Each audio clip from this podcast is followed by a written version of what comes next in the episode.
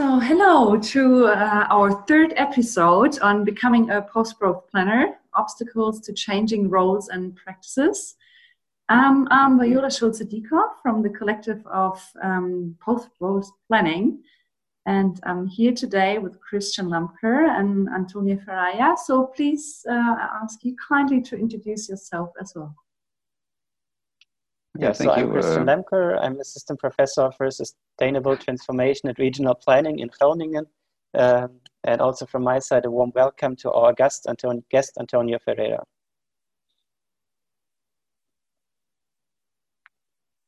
And so, yes, I'm Antonio Ferreira. Um, it's, it's, I'm very pleased to be here. Thank you for giving me this opportunity to talk. Uh, I'm at the moment a senior researcher at the University of Porto in Portugal. Um, and uh, and I find this a very interesting topic, and so I'm very excited about this. Yeah, thank you very much, Antonio. Um, I would like to start with the first question. Like we gave you a couple of questions beforehand, but we can also continue from there to other parts, but mainly come back to the, the four questions. Um, the first one would be, it's uh, how would you describe uh, today a typical planner like as an individual being? I, I think I think there is not a typical planner. Um, I would say that there are at least two dichotomies that are very important at the moment, and one is whether what we call the planner is a person that is working more on what sometimes is called the development control, uh, assessing planning applications, issuing planning permits, construction uh, permits. Uh, or if the planner is a person that is actually engaged in the, the, the, exercises of thinking about the future, envisioning possibilities, making strategic choices together with other people. The lives of these two people are very different, and both are called planners. And then there's another distinction that I find very important as well, which is whether the planner is, is working in an organization which is very traditionalist, rule based, law based, or if the planner is working in this kind of organization in which innovation, uh, engagement, uh, uh, entrepreneurship, um, a bit selling yourself as well uh, are, are values. And so, if so, for example, you can imagine in one extreme a planner that is doing development control in a very traditional organization. So for this person, work is very routine based. It's only about following rules, checking whether planning applications check uh, the, the, requirements of the law. I sense that in Portugal, for example, the, the life of most people we call planners is like that. Um, and then uh, you can imagine the other extreme, people that are in these highly innovative, entrepreneurial um, organizations doing very uh, work very focused on the future. I mean, exploring possibilities, creating opportunities. So this is very different. So for the first ones, I'll say that life can be a bit monotonous, boring, but also very relaxing, comforting. But the other ones, life can be very exciting and also very stressful. But that's not necessarily the case. You can have a situation in which the first one has a terrible boss a lot of patriarchal control situations. So it's it's variable, uh, and I think that all this this this enormous diversity includes what we call the work of the planner.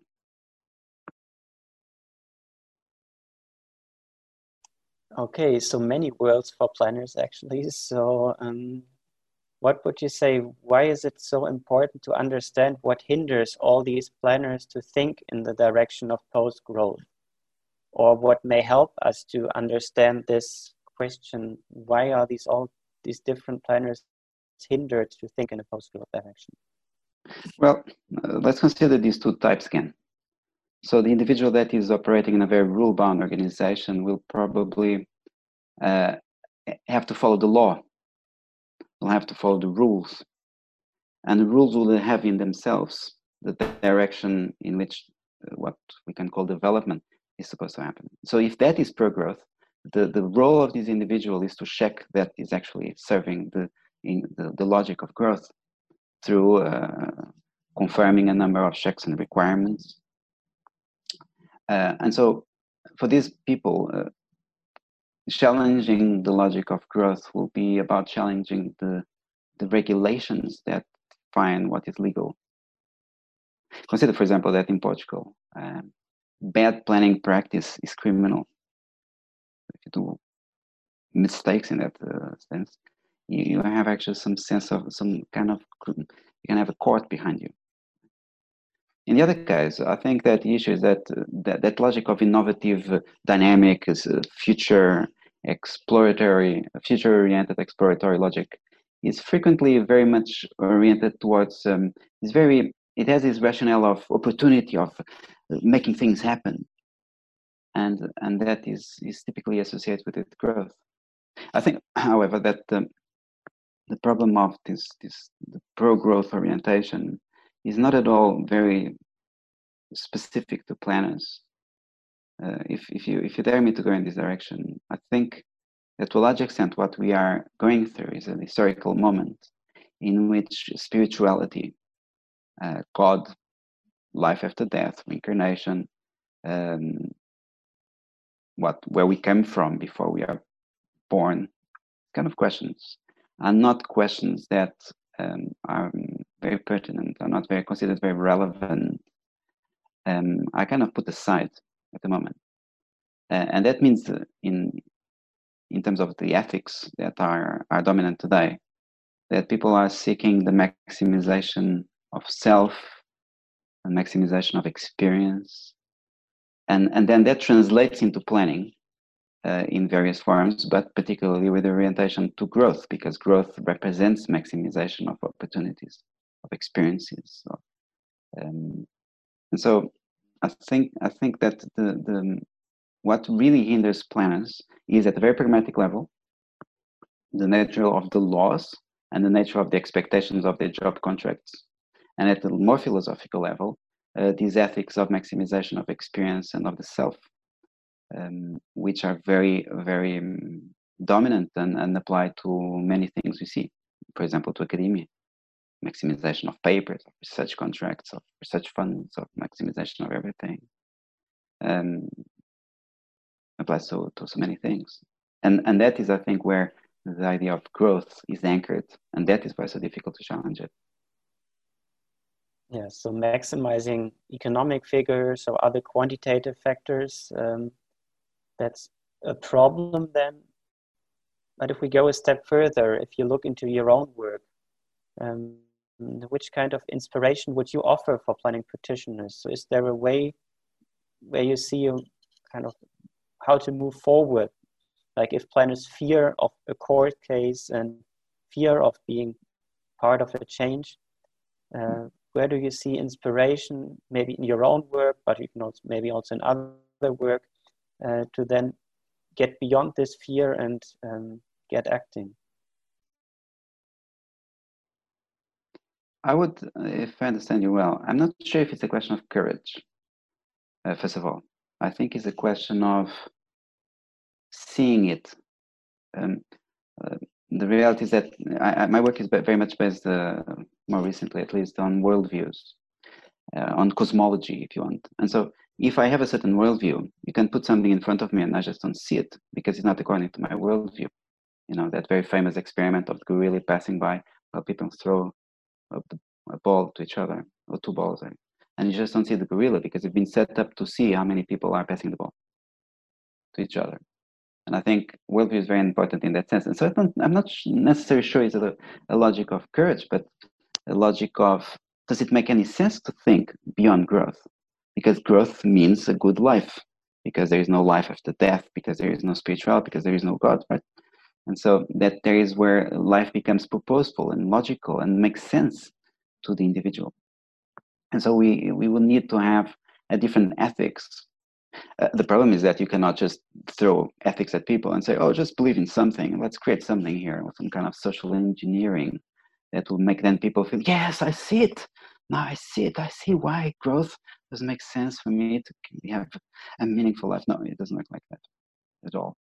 So that's the, the fundamental problem, is the problem of the cosmology of worldview. Then at a more not so philosophical level, maybe, I think that um, I've been very critical of recent developments towards smart city, uh, automated transport, and all these innovation oriented stuff that basically means uh, the intensification of the complexity of technologies. I think that's very problematic because just see this very quite almost ridiculous paradox of contemporary life. So at the same time that everything, everyone, all companies, organizations, all governments are working towards increasing automation, mechanization, computation of things. People in their free time do things like go to the gym to do incredibly intensive workouts, or take gardening, where they're breaking their backs to plant a couple of cabbages that don't grow, or are going to yoga classes, or are going to all sorts of things that represent labor intensive periods of time. So at the same time that we are removing from people the possibility of intensive labor uh, and making that a synonym of progress, people are seeking it so that they feel that their life has moments of meaning. Um, and so this this seems very against the human nature, the, the, the nature of the developments in which we have been put our best efforts in the name of economic growth, really. Uh, because of course, if you have a machine doing it, it's faster, it's more efficient, typically, not always. But we, we tend to believe that it's always better. You know, oh, a machine does it better. No, it doesn't. First, uh, there is a lot of um, evidence that uh, machines don't do necessarily better. Humans sometimes do much better, namely when the, the choice is complex, when it's uh, nuanced, when requires complex judgment, uh, humans do better. But that is not supposed to be said. There is this idea that you know machines will be doing better. Um, and so I think that, that represents in practice that the tasks are being simplified so that machines can do it. And then humans are looking at them. Um, that creates an um, emptiness of meaning and bullshit jobs. That's a pretty interesting book that shows that there are increasingly more jobs no purpose.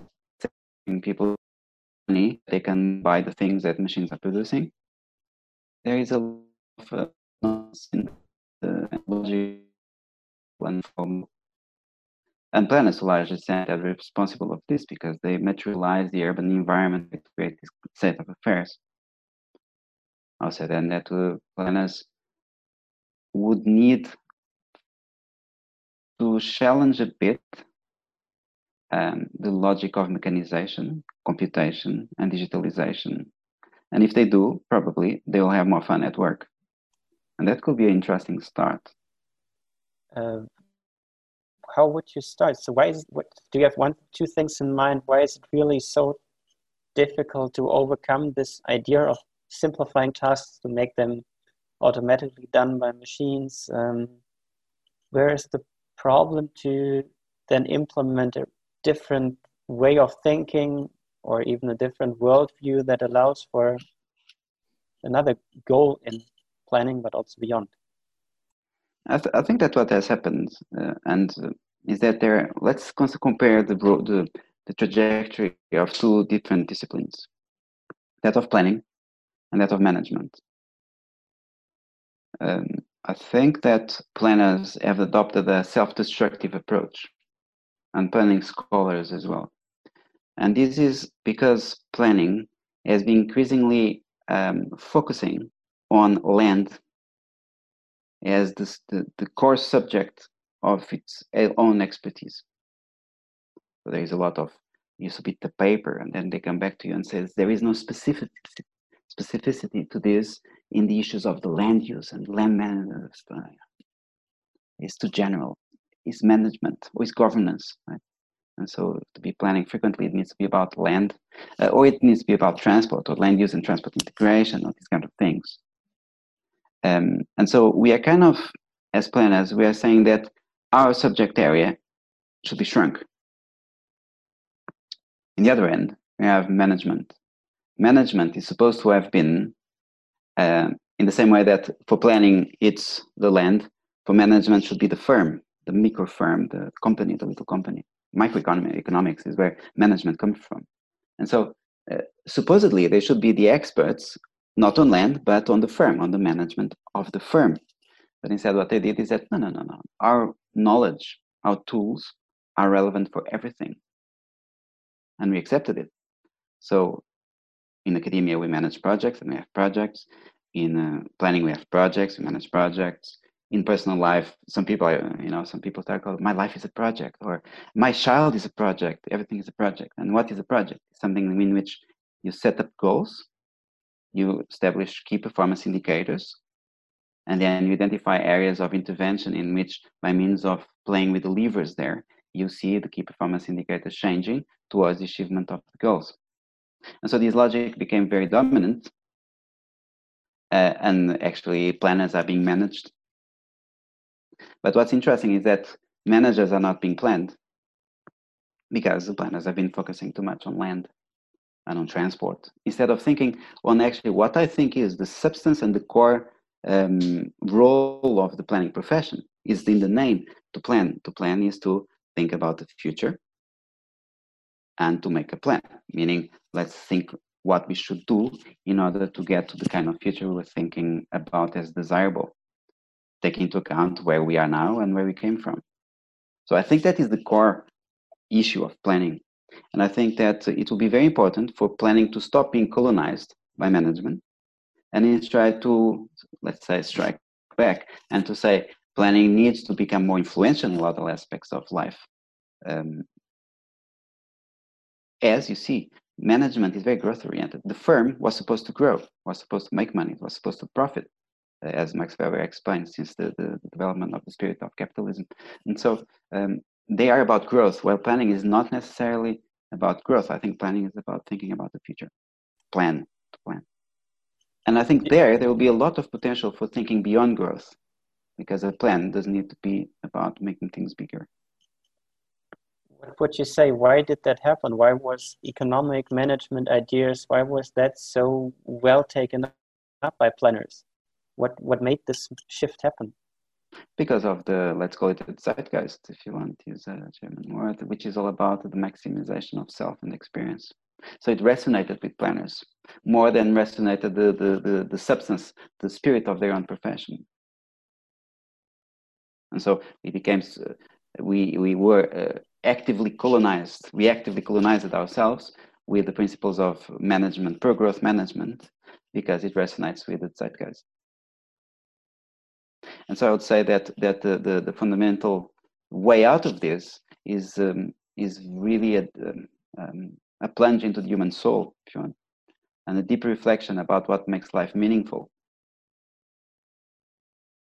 beyond maximization yeah. of self. Do you have, do you also have an advice advice for a planner working today? So um, get what could a planner in, in today's planning situation do in that direction? Where where could he or she start taking your ideas up and then developing his or herself in that direction? I think I think that we should be very critical of the increasing um, smartization of cities and everything, and of the, the, the planning system itself. So I think the first step will be to be very critical of innovations that lead towards making things smarter because that is precisely something that is very much oriented towards maximization of experience, economic growth, expansion of ex- possibilities by means of using the ship trick of uh, technology. Technology. So I'll be skeptical of that. Um, that's first thing. Very critical of this big tech uh, orientation. Um, I think as well that um, things like promoting cycling in cities and uh, active traveling is also very interesting because as a person cycles, the person is actively engaged the, with the body, and that is an opportunity for for labor intensive uh, activity, which is much better than being on on um, a vehicle that in which we are passively being taken somewhere.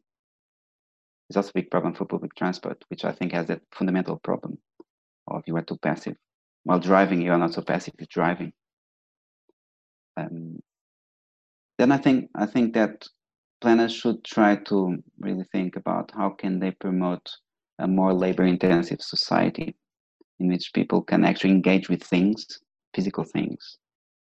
And so urban gardening and all these things in which people can do things again um, instead of being of looking at machines that do things instead of them will be very very useful for creating this because i see i believe that um, the not i believe i have the strong hypothesis at least that um, the way out of the growth mentality comes from the enjoyment in we that we can obtain from doing the tasks we do so you see the idea of growth is that I'm doing something really boring, but that is quite okay because then I get money and that pays for how boring or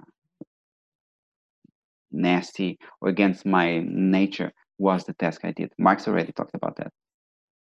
And I think that what we need to do is to make our cities, our rural areas everywhere the, along the space and time, places in which people can do things that are engaging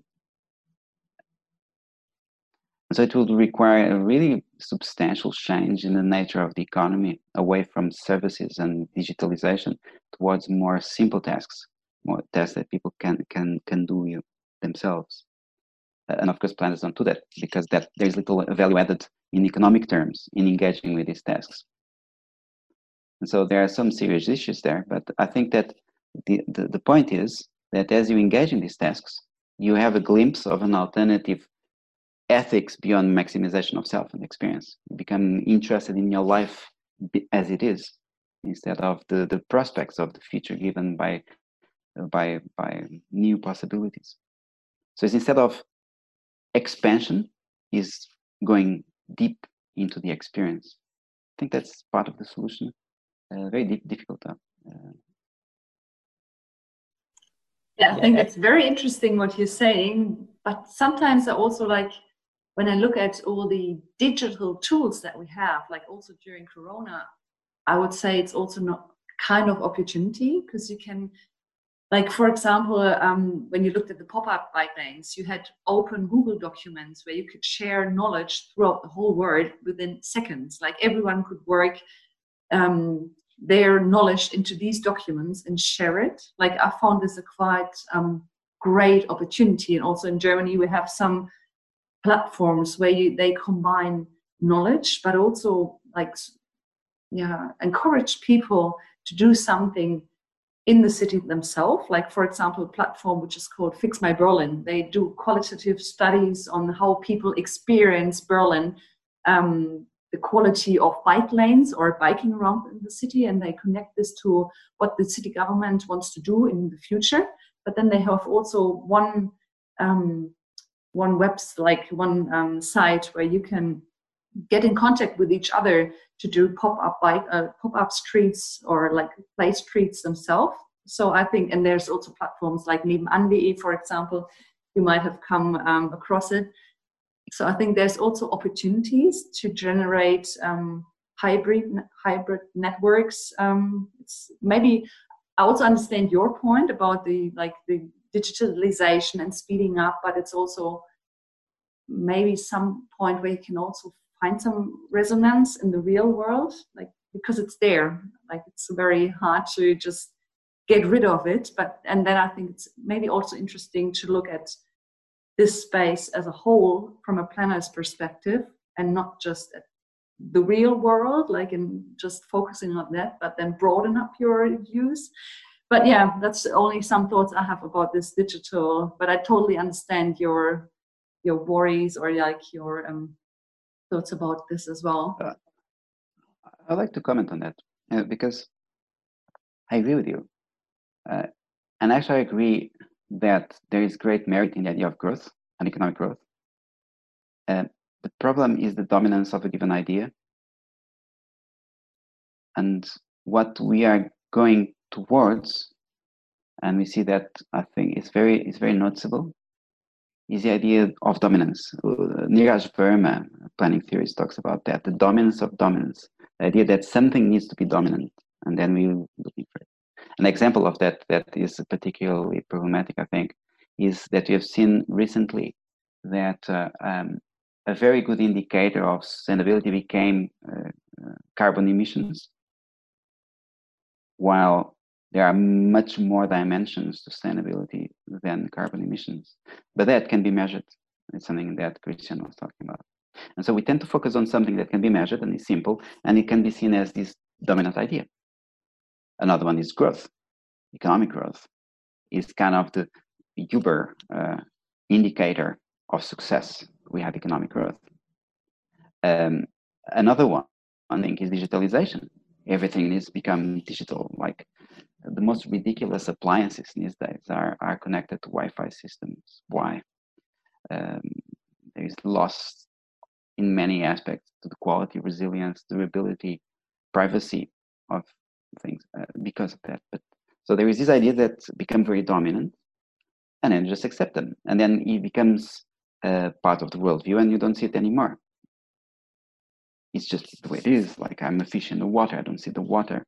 And the reality is that they should be discussed. We should keep thinking about them, and we should continue to have much more democratic and intense and agonistic, uh, like Chantal Mouffe would say, engagements about what should be done, instead of uh, accepting too soon, too easy, uh, certain uh, dominant ideas.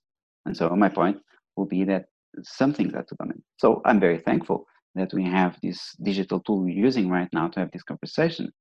But it doesn't mean that we should then digitalize more and more things because this is very useful. That is where the mistake goes. I think, again, it relates to the logic of growth because as we can digitalize things, that means that we have quantified things. All that we're saying has been converted before into uh, zeros and ones. And so actually this conversation can be analyzed and quantified in a much better way. Um, and that is useful for this logic of, of, of increasing things, maximizing things. Uh, and that is not so good because the idea that we should maximize everything is a, a form of dominance, better avoided. Yeah, uh, thank you. So much talk talks ahead, I guess, to combine our digital and real worlds, and also to make use of all these these tools in a way that prevent us from purely quantitative issues towards thinking about how do we challenge our own worldviews and how do we develop ourselves further to then get back to the core of planning, as you introduced before, dealing with plans or planning as a process, but at least with planning concerned with land and so on, as opposed or as differentiated from management.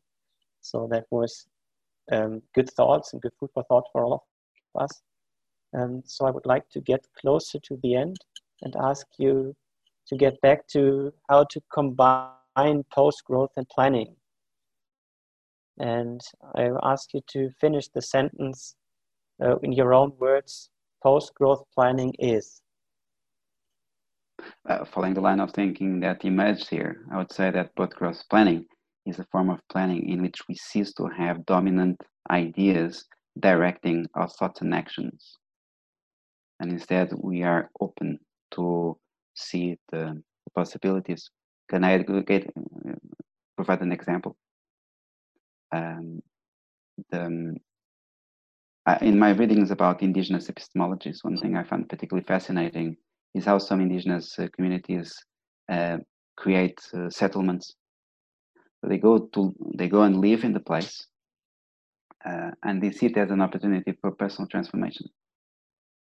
And they engage with the place, and they see what is the best way of being in that place, trying to change it as least as possible. And so that allows them to be changed by the place and allows them to get a relationship with the place. And then with time, they start to clearly see where the paths should be, where the different buildings should be. And so it's the place that is telling them what should be done instead of going in advance with the idea of what that you know about what the place should be about. And so you are not assuming that you have the capacity to impose a dominant view, but instead you allow yourselves to be humbly uh, touched by uh, what we can call not the zeitgeist, but the Ortsgeist, uh, the, the energy, the, the spirit of the place. And be open for this, this possibility of thinking of the place not just as um, bios, chemical, spatial thing, but something that perhaps has a will of its own. So trying to listen to that will. And so post-growth planning could be more like that. And I think it's pretty clear that the planet is saying that it doesn't want more growth. So we should listen to that. It doesn't mean that we shouldn't grow something. thank but you. uh, So maybe we should should we- not. Go, so go. we should open our eyes for this network of possibilities in every place that's just in front of us, or we need to find it to get into it instead of the one fixed path uh, Yes. where growth growth can lead us. And not only our eyes, but our ears, our our emotional uh, capacities, our intellectual capacities, and be open instead of going into it with a dominant idea that we already know what it is. Mhm. More dialectic. I think that will be more what I think will be a, a more interesting form of post-growth planning. Yeah, that's very inspiring and a good thing to cling on to and probably read something more about soon. Yeah, indigenous thinking is uh, quite something. yeah, yeah, I read some Ubuntu and ideas in your in another um, article, I think. Yes, yes. Yeah, thank you very much. Um, that was uh, very interesting and I think uh, encouraging or inspiring um, chat we just had. Um, that I would love to continue, and this will also contribute towards um, a c- collective um, publication project. I think. So, um, thank you very much. Thank you. Thank you. take care. You too. All the best. Thank you. Thanks again for being with us. Thank you, Christian. Thank you, Viola.